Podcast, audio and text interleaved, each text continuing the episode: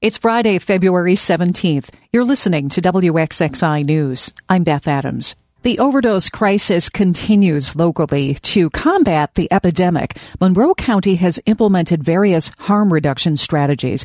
One includes placing naloxone, a drug that reverses opioid overdoses, in self-serve boxes in businesses and in other locations throughout the county.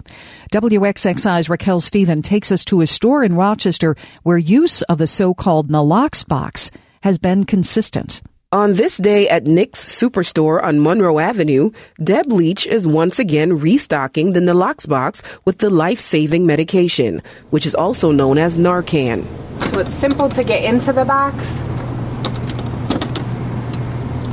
And then this is where we store the, the Narcan, which is the medication that is used to reverse opioid overdoses. Leach is the Addiction Services Outreach Supervisor for the county's Improving Addiction Coordination Team, or IMPACT. The team was created in 2020 as a response to the opioid epidemic. Last July, the county started installing the boxes as a harm reduction strategy. Leach and her team call this part of the city a high traffic area. There's been an uptick of overdoses in this area based on the 911 reports that we get. Leach says this particular nalox box gets filled up at least once a week. Folks in this neighborhood know that this box is here.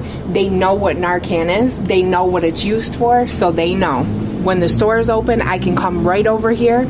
I can grab this Narcan and I can help save a life if needed. Shop co owner Sunny Anzar says having the box in the store has saved at least one life. The other night, one dude he walked in and he was overdosed, so we have to use the Narcan on him. We have to leave the counter, go all the way back there by the door. He was laying right there, and we have used that one, and we have saved his life.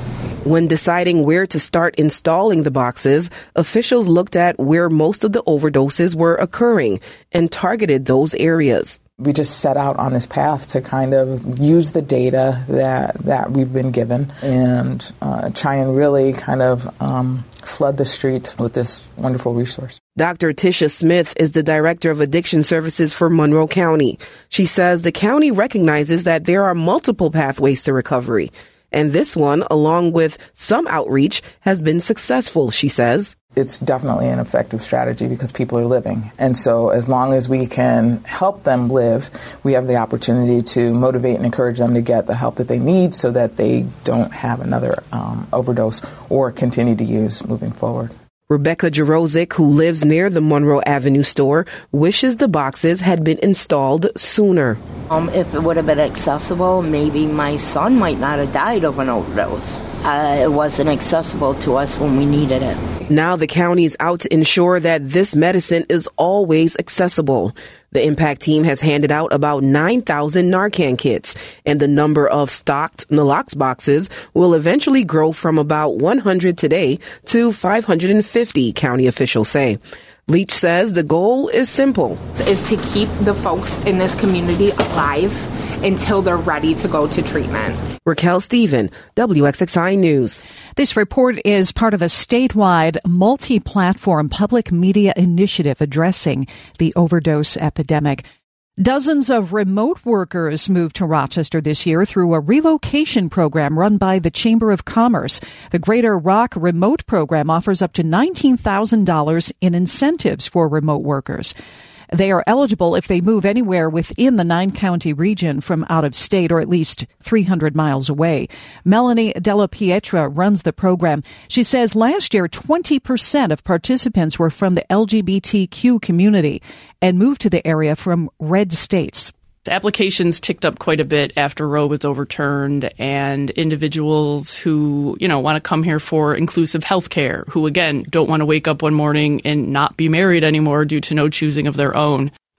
Della Pietra was a guest on WXXI's Connections with Evan Dawson. 35 workers have moved to Rochester this year so far. The goal is to recruit a total of 100 workers.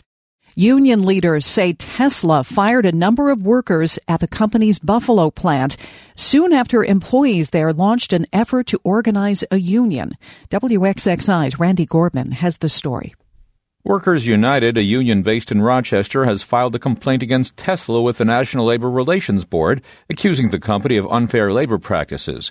The union says more than 30 workers at the Buffalo Gigafactory 2 were fired this week after employees went public with their attempt to join a union. Sivia Abash works at the Buffalo Tesla operation, and she says that since news about the union organizing went public, the company has been more aggressive about making sure employees are reaching certain performance standards. We think that in reaction to our coming live, uh, a lot of people were put into that process, either because they were on the fringe of performance or because they had some connection with the union.